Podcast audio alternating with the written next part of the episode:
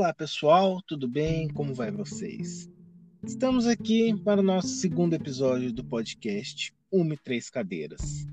E partindo um pouco né, do que discutimos, dialogamos no episódio anterior, né, sobre questões, como colocar uma questão, sempre questionar as coisas, o mundo todo. Lucas, eu começo esse podcast com uma questão para você. Acredito que não seja uma questão muito fácil assim, de se responder. Uma pergunta, aquelas perguntas capciosas, né? Arte e publicidade, elas se encontram? Qual o seu limite? A gente pode falar entre um ponto de contato que seja entre arte e publicidade Perguntas cabeludas, Lucas. Porque é aquele tipo de questão que quando você toca, você vai sair com algum pelo, com algum resquício, com algum vestígio é, no, no próprio corpo. E esse é um debate muito legal, porque até mesmo né, vindo de outros encontros nossos sobre essa mesma essas relações ou divergências ou convergências entre arte e publicidade e eu fiquei pensando muito sobre isso, até mesmo a partir desses nossos outros diálogos sobre isso, é, que é um fio que liga essa relação entre arte e publicidade, que é justamente o capitalismo.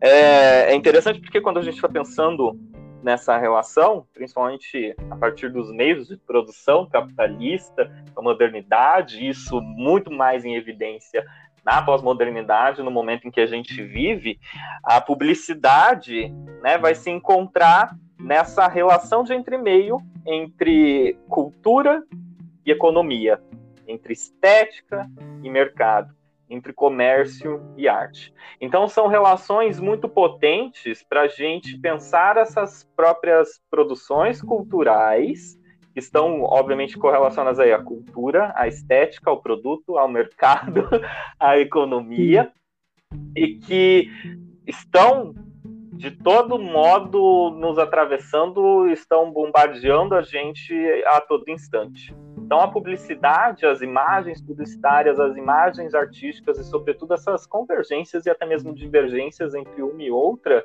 são formas muito potentes da gente entender a nossa própria sociedade e da mesma forma de questionar aí, trazendo uma outra relação com o nosso episódio anterior, a nossa própria cultura. E no seio de tudo isso, o fio que tece tudo isso, uma discussão muito própria sobre o capitalismo. Exato, sobre o modo de produção industrial. Acredito que com um debate desse a gente consegue também ampliar noções fechadas sobre a arte, né? Que é o quê? Expandir a noção de arte para publicidade, que seja publicidade é uma arte. Uhum. Uh, ou é então é poder pensar também, quem já, quem já tiver mais esperto, mais ligado a isso, já vai ressaltar, já vai jogar logo de cara, vamos supor, pop art, no sentido de propagandas uhum. usada como uma obra de então, arte. Mas a questão é que a gente vai ver aqui. Né? Oi, perdão? São mais próximas no sentido temático, né? Sim, seria ok, pop art, a publicidade como arte, mas o que que faz, o que que tá nisso, né? O que que apresenta, o que, como que faz uma se colocar diante da outra, o que que faz uma acontecer perto da outra, né? Nesse sentido. Igual você ressaltou, Lucas, a gente tem o capitalismo, o modo de produção industrial, mas o que? Eu acho que falar capitalismo ainda fica muito vago para a gente definir ou apontar algo. Eu acredito que a gente pode começar a pensar a partir da indústria cultural. Vamos pensar primeiro em que sentido? Relação da arte e da publicidade. Pub... Ou os meios de consumo se apropriando da arte e depois a gente faz um turnão. A gente vira isso e vai pensar numa publicidade artística. Mas primeiro, nesse ponto, eu ressaltaria o quê? A indústria cultural. E o que, que foi essa indústria cultural?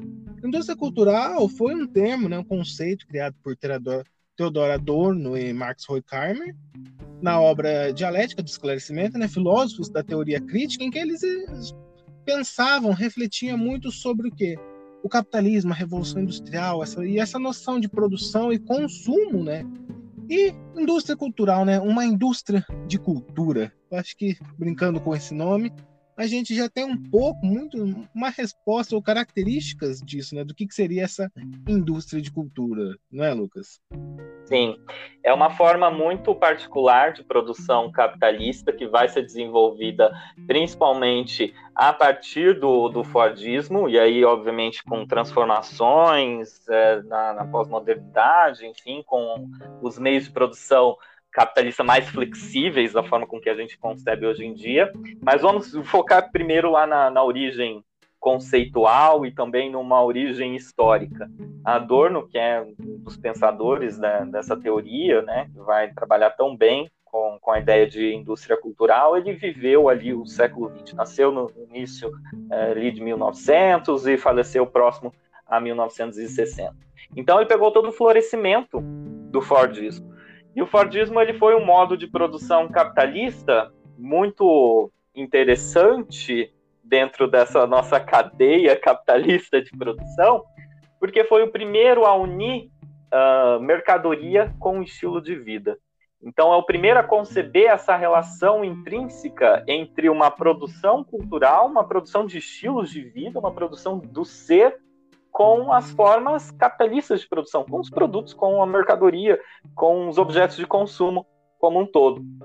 E aí Ford ele vai instaurar ali a, a nossa jornada de trabalho de oito horas, vai aumentar o salário do, dos seus funcionários, isso pensando Produção aí em relação exato, numa relação mais próxima ali da, da crise, até para tentar conter essa crise.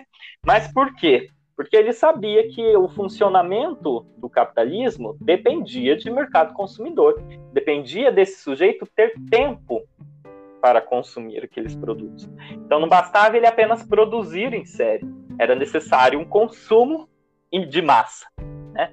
Então aí você já vai começando a perceber essas nuances de um modo de produção, de uma concepção que está atrelado as formas de existir, e aí a cultura, as formas materiais, o próprio lazer, etc., com a produção material, com os objetos de consumo e, a, e, esses objetos de consumo também se tornando aí objetos de desejo, objetos de, de entretenimento, formas de, de se vender o próprio lazer e também de se vender a própria cultura. E é interessante isso, pensar nesse modo de produção fordista, esse modo de produção em série, para a gente refletir a indústria cultural. Por quê? Na indústria cultural, ela vai criar padrões a ser oferecido para o público. Ela não quer saber de uma diversidade, ela quer produção em massa, consumo em massa. Automaticamente, aquilo que atender a maior quantidade de pessoas, melhor, porque ela busca tratar os espectadores como um todo, né? sem individualidades.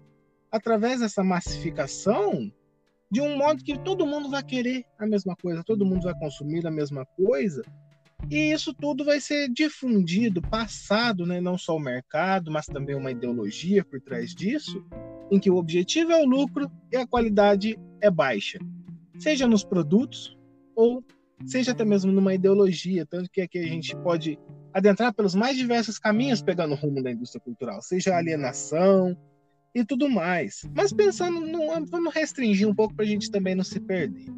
Vamos pensar nesse sentido da arte mesmo, dessa produção artística. Só para ter um conhecimento sobre esse, essa noção da indústria cultural enquanto aquilo que vai massificar o pensamento, massificar o consumo, e a arte, que é esse ponto de encontro que a gente vai tentar dialogar com a publicidade.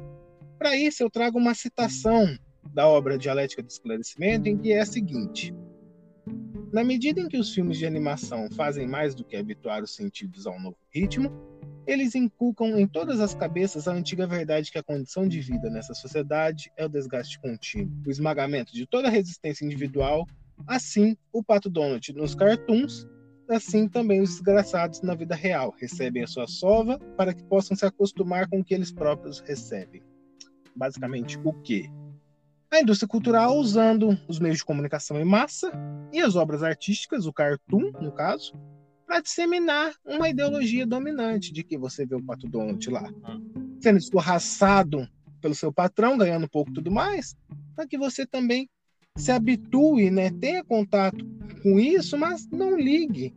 Só que qual que é o ponto que a gente quer, né? Por que toda essa volta? Por que tudo isso? Para a gente pensar o contexto dessa revolução industrial, o contexto dessas mudanças industriais, para a gente chegar nessa modernidade, pós-modernidade, noções de ideologia e pensar cultura, massa e mídia digital também. Para a gente refletir sobre isso, porque foi a gente olhando hoje, tudo está muito convergente, tudo caminha muito próximo.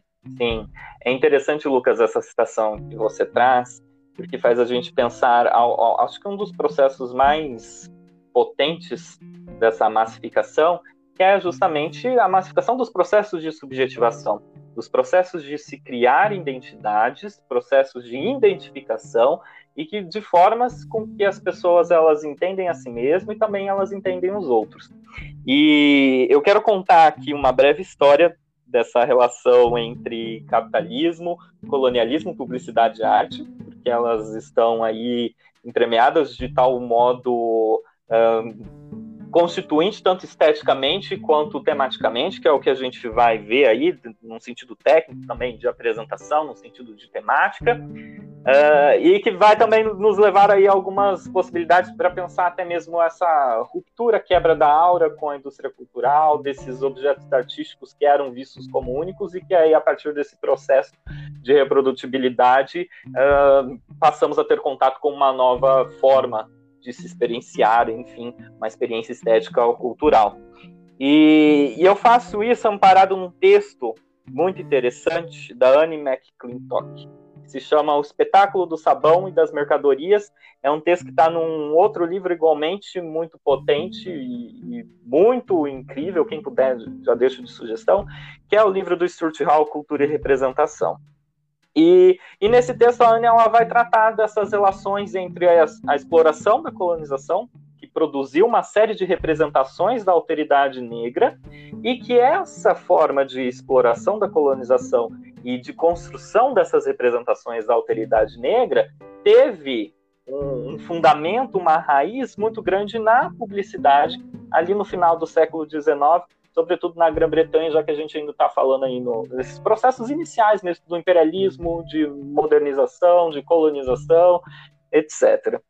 E, e, é interessante que a gente pense e problematize esses produtos e essas peças publicitárias que ajudaram a constituir a própria ideologia da colonização, do imperialismo e as formas com que essa publicidade retratou essa alteridade negra, né? enfim, africana.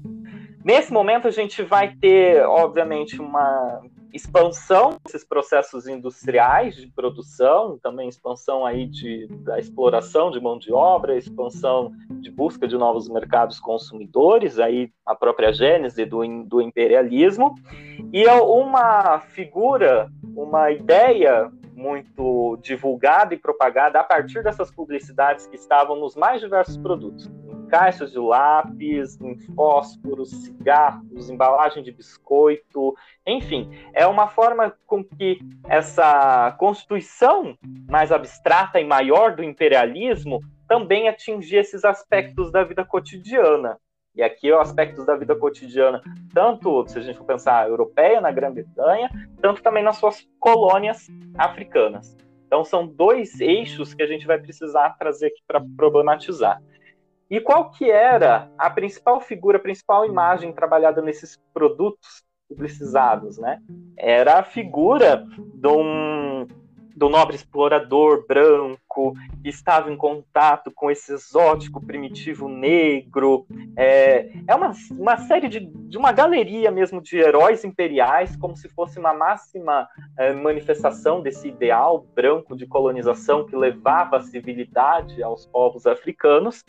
E, ó, em contrapartida, o processo de subalternização das autoridades negras. Então, nessas embalagens, é, era extremamente comum que você tinha essa figura maior desse sujeito branco, heróico, geralmente apresentado num, em cima de um cavalo, até para melhorar essa imagem, essa figura altiva, e os, e os negros, a alteridade negra, sendo representada nesses, nessas imagens de subalternização, como um ser exótico, como uma criatura selvagem, como um escravizado, é, enfim.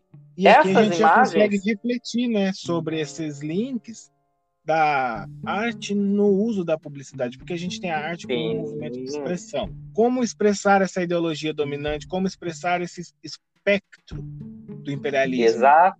A gente usa a arte e como que isso vai fazer a conexão com esses produtos, né, que a gente está falando, esses produtos da publicidade. Pensem que nesse arte. momento não existia televisão, né? Não existia internet. Então, o contato cotidiano que as pessoas tinham sobre a visão desses povos africanos era a partir desses produtos que chegavam e eles consumiam dentro da casa deles.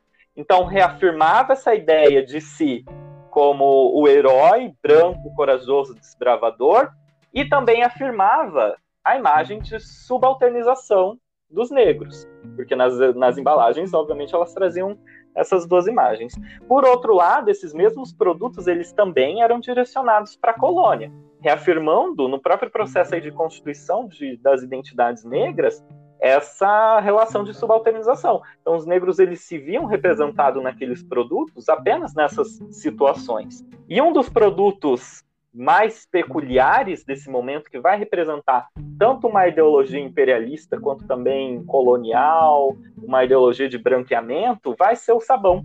O sabão em pó, gente, um produto que hoje em dia está em todos os lugares, na maioria dos lugares, é um produto comum do cotidiano, mas olha o quão simbólico ele é.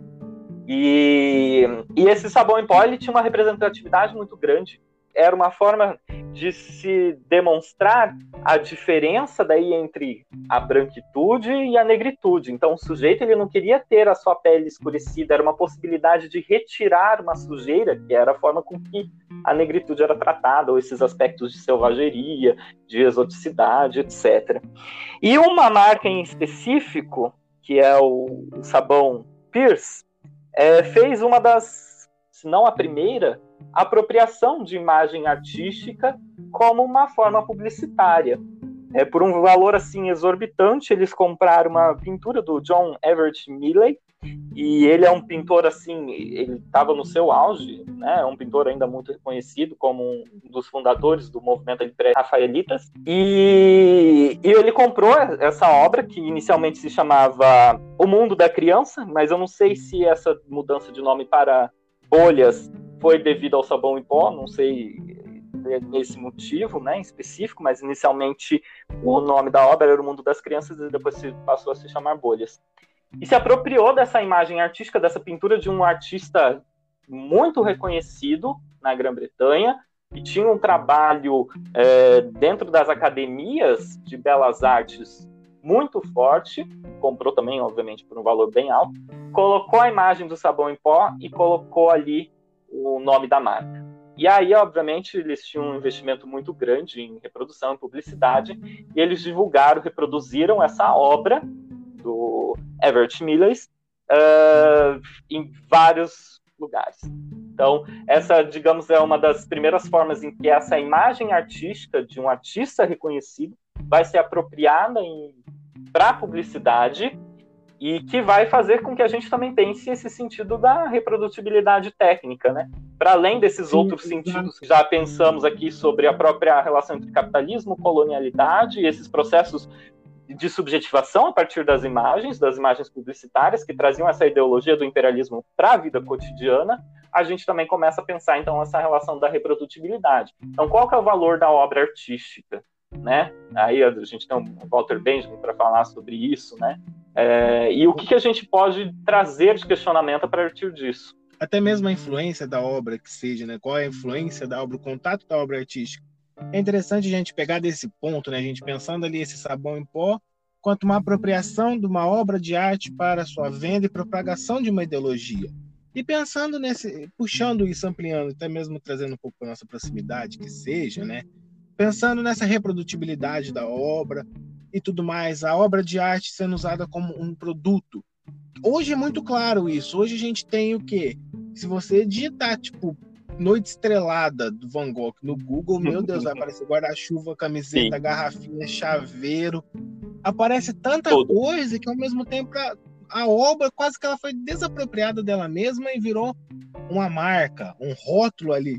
A gente fala, o, Noite Estrelada é o novo Romero Brito, né? Você piscou, tem Noite Estrelada em qualquer lugar. Sim. Mas Por que isso? Em que ponto que a gente pode refletir sobre isso? Pegando uhum. então dessas revoluções, desse desenvolvimento né, cultural, industrial, a cultura de massa ela vai provocar mudanças né, ao longo do tempo. Né? Além desse impacto ideológico que a gente vê ali no imperialismo, trazendo para a indústria cultural, a gente vê um reflexo no ponto que ela mistura, vai misturar um pouco da cultura erudita com a cultura popular. Ela vai interligar esses dois âmbitos de que modo? Ao passo que a produção artística e os meios de comunicação vão se apropriar cada um de seus elementos e vão se fundir a certos pontos. Consequências dessa arte e comunicação e publicidade. O artista ele vai ter a sua produção seja refém de uma publicidade, refém de uma mídia em que o artista ele tem que aparecer na mídia para ele acontecer. Mas um, um outro ponto que a gente pode colocar nessa convergência é que muitos artistas se apropriaram dessa desse holofote midiático, digamos assim, para produzir sua obra, que é onde a gente chega lá no que citamos no começo, a pop art, né? E a gente daí tem essa carga midiática, esse bombardeio de informações a todo momento chegando no indivíduo.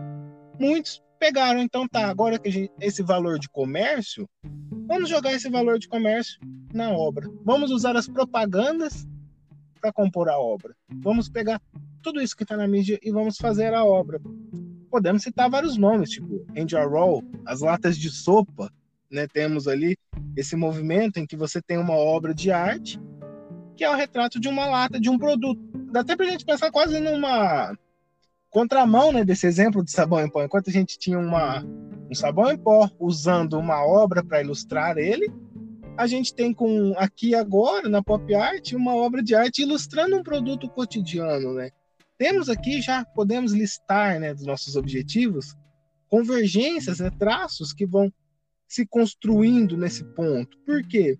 Um vai se apropriando do outro, mas um vai construindo, né, ao longo do outro. Os artistas, eles vão se apropriar dessas imagens midiáticas, como anúncio, logomarcas, e vão criar suas obras. Outro artista que eu gosto bastante é o Richard Hamilton. Eu acho, ele tem umas obras em que ele faz justamente esse bombardeio de informações midiáticas, esse bombardeio de uma cultura pop para construir a obra dele, para moldar a obra dele.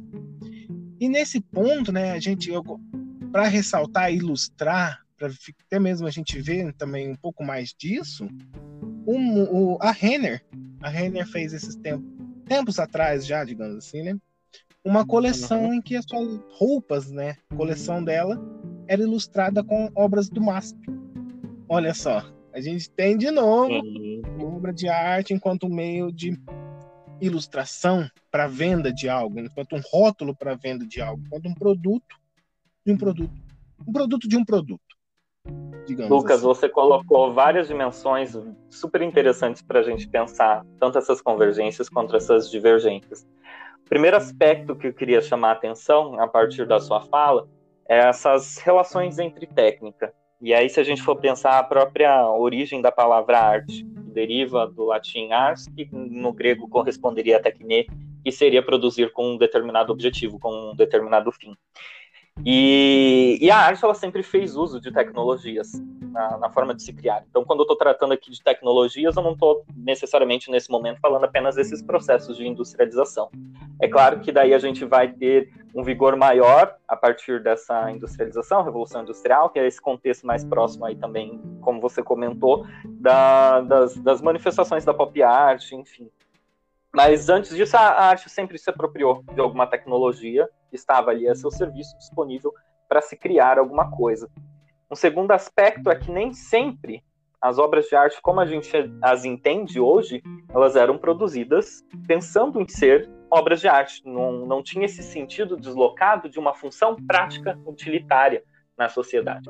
Isso desde a gente consegue visualizar nos gregos, a gente consegue visualizar nas sociedades da Idade Média, em diversas outras sociedades. Então, essa talvez seria um dos maiores contrapontos entre a arte e a publicidade, porque uma está muito mais vinculada a essa ideia de vender um produto, vender alguma coisa, essa relação comercial mercadológica, né, que daí se distanciaria dessa dessa concepção um pouco mais é, da arte pela arte que a gente tem até os dias de hoje, que não é a arte ela não precisa ter uma função prática utilitária na sociedade. Mas se a gente for contrapor, por exemplo, a própria proposta, e aqui eu não estou fazendo uma comparação nem de aparência, nem de temática, nem de nada, só colocando algumas questões para a gente pensar. As imagens produzidas na Idade Média, ela tinha um cunho é, pedagógico, educativo. Era necessário se formar para uma sociedade cristã. Da mesma forma com que as, era uma espécie de, conver, de, de convencimento né, de formar uma subjetividade, de educar um povo que em sua grande maioria era analfabeto, por isso que eram necessárias as imagens. As publicidades, elas também passam por essa forma de convencimento, de formação de subjetividades, né? Com propósitos diferentes, por vezes até mesmo religiosos também, né? Que acho que a religião também não está isenta desses processos capitalistas, muito pro... menos da própria publicidade. Propostas até mesmo convergentes, né? Às vezes que a publicidade entra para vender, igual a gente falou lá no começo, uma ideologia, um produto, qualquer, qualquer que seja esse produto. Então, eu não consigo, por exemplo, ter uma garantia de que daqui mil anos daqui 300 anos, daqui 100 anos, essas imagens que estão estampadas em objetos de consumo, mercadorias, elas não possam vir a ser compreendidas também como objetos artísticos uma visão de uma sociedade futura que olha para aquele passado e que também consegue estabelecer essa relação de admiração estética da mesma forma com que a gente olha para essas produções da antiguidade grega, olha para essas produções da Idade Média e consegue estabelecer essa mesma relação estética, de fruição estética. Então não existe algo que vai me dar uma garantia sobre isso, mas acho que também pensar sobre essas possibilidades futuras também não, não nos dá muitas respostas, apesar de ser uma das possibilidades. Um outro sentido, daí sim, já são convergências mais técnicas a partir da própria utilização da tecnologia. E aí isso fica em evidência na própria pop art, mas também em um movimento que ali vai se desenvolver contemporâneo, que são artistas que trabalhavam com videoarte. E aí eles vão tomar muito das, das propostas mesmo televisiva, da publicidade, do próprio cinema, e aí trazer essa técnica que era utilizada nesses meios, meios de comunicação, meios de massa, para questionar esses próprios meios, se utilizando também desses próprios meios, dessa própria linguagem, dessa própria técnica. E aí, por excelência, a gente também tem um movimento da pop art, que vai ser, sem sombra de dúvida, uma forma de olhar para essas imagens publicitárias, né, com essas imagens do consumo, de uma forma totalmente é, diferente, né, uma forma que eu acho interessante o poder que um objeto artístico ele tem. À medida em que a gente afirma algo como um objeto... ressignificar, né? Exato. uma forma de ressignificar esse objeto, você dar uma outra expressividade. Sim, sim. À medida que a gente afirma algo como sendo um objeto artístico, aquilo passa a ter um valor muito grande. E aí a gente pode pensar também numa concepção do que, que cada sociedade entende como um valor artístico. E aí, sabendo desse próprio valor artístico, essa necessidade de se criar experiências, e a experiência estética, que é uma experiência singular por si mesma, uh, a gente tem um processo inverso, que daí é a, a, própria publicidade também buscando essas referências nas, nas obras de arte. Como você comentou do, da Renner, que, que trouxe essas obras do MASP, né? Uh, do, da própria Noite Estrelada, do Van Gogh, né? Que já virou assim a gente pode pensar até na própria concepção de arte das pessoas, é, o que, que elas entendem como sendo arte. É, mas que a gente também pode perceber em diversos outros produtos. É muito possível, muito provável, que em algum momento você já tenha consumido ou já tenha visualizado alguma embalagem que trouxesse alguma dessas obras artísticas, alguma relação com uma apropriação de uma, de uma obra de arte. E aí você busca capturar essa obra de arte, justamente tentando trazer essa identidade, essa particularidade do objeto artístico para aquele objeto de consumo. E por vezes é muito banal e muito comum. Pensa que, por exemplo, falando aqui do, do frasco de perfume. Quantos perfumes que existem disponíveis no mercado? Esse meu perfume ele vai precisar se, é, se destacar se de alguma destacar. forma. Sim. E aí eu trago essa experiência da arte, essa forma tão particular da arte, tão valorizada da arte, para tentar também valorizar o meu produto. Só que daí a gente tem que ter ciência de que também não estamos diante da imagem de uma imagem artística, de uma obra de arte, mas da reprodução dela. E é até interessante para a gente pensar esse ponto, né? De estar em contato, ampliar o contato da obra com o público. Porque eu acho que aqui a gente já começa até mesmo a fazer aquela nossa virada, né? A, a arte na publicidade, mas e a publicidade artística? Por quê? Porque se a gente for pensar nos museus, por exemplo, são ambientes muito segregatórios, muito elite. Um Exato. Não é todo mundo que tem acesso ao museu, não é todo mundo que vai ao museu, não é todo mundo. É um ambiente que segrega, não interessa. Só que, ultrapassando essas barreiras, a publicidade vem e quebra tudo isso. Ela cata uma obra de arte que poderia ser restrita a poucos, vamos dizer, Mona Lisa, e faz uma estampa em que todo mundo vai ver a Mona Lisa, até mesmo quem nunca viu, não conhece.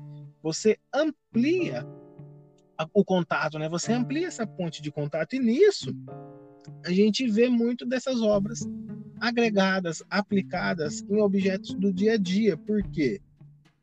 É você mostrar isso a todos, né? Você ampliar. Só que, nesse sentido da publicidade, essas obras, igual você comentou, ela não vai ter mais um, uma noção de criar um conflito. Vai ser simplesmente uma venda, né? A obra que vai estar, digamos assim, a garrafinha da Noite Estrelada do Van Gogh, não vai, ela não tem como telos, não tem como um objetivo provocar um conflito, aquela reflexão. É uma decoração, aquela, aquela né? coisa. Sim, ela vai ser puramente venda. Mas pegando agora nessa noção de venda e conflito, e se a gente pensar num museu a céu aberto, o outdoor? E aqui a gente faz essa virada de que Sim. pensar então a publicidade artística, se a gente tem a publicidade cotando a arte como um objeto de venda, vamos ir pensando então agora aquele objeto que seria a marca da venda meio de comunicação em massa, outdoor, aquele que, as, que a, tem contato, atinge todo mundo. E se aquele objeto puder ser um objeto de reflexão, puder ser um objeto de investigação, mas que um objeto que possa te provocar um mal-estar. E mal-estar no sentido de te deixar com a pulga uhum. atrás da orelha, que seja te deixar Sim. mal vendo aqui. De colocar uma questão. É, eu Exato. acho importantíssimo a gente é, romper com esse pensamento maniqueísta, né? De ah, isso é bom, isso é ruim, e ver as possibilidades né, que a própria reprodutibilidade traz para a gente. E, novamente, um, até mesmo um valor pedagógico, pensando que, é, como professores, é, se a gente não tivesse essa reprodução das obras, Imagine a dificuldade para acessarmos a própria Mona Lisa e a termos todos nós que irmos até o Louvre para ver a Mona Lisa. Então, é, facilita os próprios processos de aprendizagem e também de disseminação do conhecimento das obras artísticas. Então, nesse sentido, eu acho que tem sim a sua positividade e até mesmo a sua necessidade essa reprodução. Uh, outro ponto importantíssimo que você pegou, Lucas, é essa noção de que, olha, a arte ela também não está isenta dos processos mercadológicos e capitalistas. As próprias instituições, galerias e museus, elas são espaços elitizados e elas não são espaços que, que são convidativos para que todos possam ali conviver, para que todos possam, é, enfim, fruir é, dessa experiência artística. E aí essa ideia de, do outdoor enquanto um museu a céu aberto é muito interessante. E aí a gente também pode pensar nesses outros processos também de disseminação dessas imagens publicitárias. Uma ressignificação do que a gente vai tomar como Exato. arte. Que também Exato. pensa no sentido de professores, né? Você ampliar até mesmo o ensino da arte, que seja. Exato. Porque agora aqui você vai estar trabalhando com outdoor, com um elemento publicitário. Mas é, a gente falando outdoor, é elemento publicitário e tal, mas vamos dar nomes. Por exemplo, Oliviero Toscani suas Sim. obras, o que ele faz com outdoor. Quem não conhece, pesquise. São, é, como que a gente pode falar, propagandas que se, é, trabalhando racismo e questões sociais, em que eles põem uhum. aquilo no outdoor, em que você não passa despercebido na frente daquilo. Você, aquilo Sim. não vira um outdoor simples anunciando o gerente ficou maluco. É, outra, é outra coisa. Exato. Eu gosto muito de uma definição do, do Teixeira Coelho entre essa diferenciação de arte e cultura. Ele vai dizer aqui um bem simples, né? Algo também muito sintético. Cultura é aquilo que a gente reconhece, aquilo que nos acolhe, aquilo que nos reconforta. E arte é o oposto disso. Então, arte é aquilo que questiona, aquilo que faz com que a gente pergunte alguma coisa. E aí essas, esses comerciais, essas campanhas do Olivier Toscani é um, ele é muito polêmico e eu gosto muito disso, justamente porque ele faz com que as pessoas falem, com que as pessoas, e é óbvio que isso também é um dos objetivos da publicidade, né? Gerar esse compartilhamento aí de notícias e de informações. Mas ao mesmo tempo a gente tem que pensar que em conjunto com esse compartilhamento aí de notícias, de informações que às vezes polemizam, né? Trazendo questões sobre racismo, sobre um, líderes políticos e religiosos se beijando, meio ambiente, discussões sobre a pena de morte, como a própria obra dele, A Cadeira Elétrica, é, que é o que está ilustrando a capa desse nosso podcast, é, faz com que as pessoas levantem também essas outras questões. E aí levantar questões, questionar, fazer com que se desestabilize, que olhe com um olhar diferente, que esteja diante dessa obra e que sinta um certo desconforto. Então, essas campanhas que ele produziu, principalmente para Benetton, já faz um certo tempo, mas elas ainda são recorrentes e são sempre lembradas. E isso talvez demonstre a própria uh, potência desse trabalho. Olha, são trabalhos ali que desde a década de 90, talvez até mesmo um pouco antes, estão sendo desenvolvidos e estão sendo falados. Olha a longevidade desse trabalho né? O, o então, acesso a todos, né? Aquilo que vai ser mais democratizado, não vai estar mais restrito a um museu. Sim. A gente pode falar que a publicidade ela tem uma potência. Não é porque. Uhum. É quase que agora a gente. Neg... Não negando o que a gente tudo falou antes, mas ressignificando. A, a proposta não é. Falar aquilo que está certo que tá não é errado. é ignorar que ela é capitalista que ela parte desse preceito de vender um produto né exatamente não é isso mas é refletir sobre isso sobre esse material sobre essa condição ressignificar isso Sim. a publicidade ela tem ela, ela pode alcançar um patamar de valoração crítica do mesmo nível que aquela obra que está lá no Louvre só que são Aqui, aqui a gente vai tra trabalhando com propostas diferentes, com contextos diferentes, materiais diferentes, com o que quer que seja, mas o ponto é o mesmo: arte. A arte enquanto transgressora, transgressora seja entre mesmo as questões uhum. materiais, quando a gente vai refletir sobre a arte e publicidade. Ela tem seus pontos convergentes, tem seus pontos divergentes, mas ele tem toda essa superfície de contato, respondendo né, a questão lá no começo, qual que é a superfície Sim. de contato entre arte e hum. publicidade? Meu amigo, é uma questão longa que a gente ainda está longe de responder. Mas aqui a gente já consegue levantar alguns pontos para refletir sobre. E esse trabalho do Oliveiro, como eu comentava, a lógica dele é muito interessante. Porque as campanhas publicitárias são feitas para vender produto imediatamente.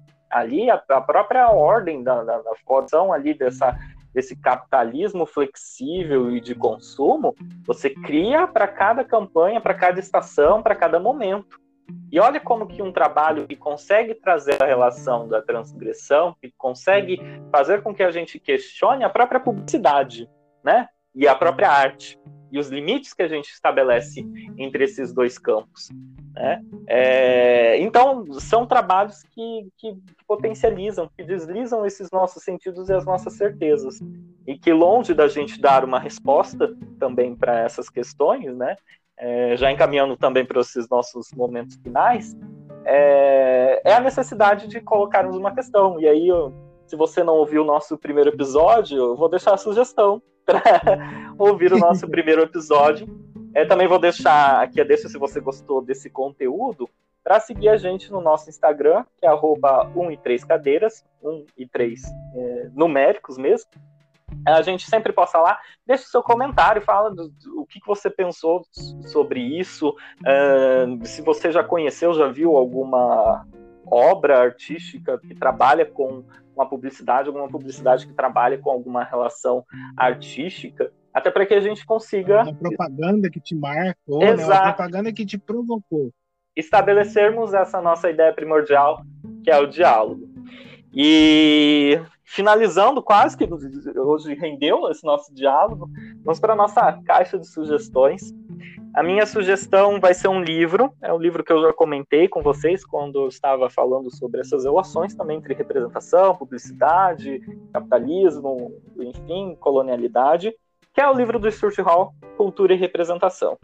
É um livro que, na minha própria formação acadêmica, ele teve uma importância muito grande, é um livro que eu deixo sempre por perto. É, é aquele livro surrado, gente. É um livro cheio de anotações e que, se você tem interesse em, em conhecer ou em pesquisar sobre essas relações que perpassam as dimensões da cultura, das imagens, representação do negro na cultura, no cinema, na publicidade. Eu acho que esse é um livro essencial. Bom, minha sugestão eu deixo ali, né?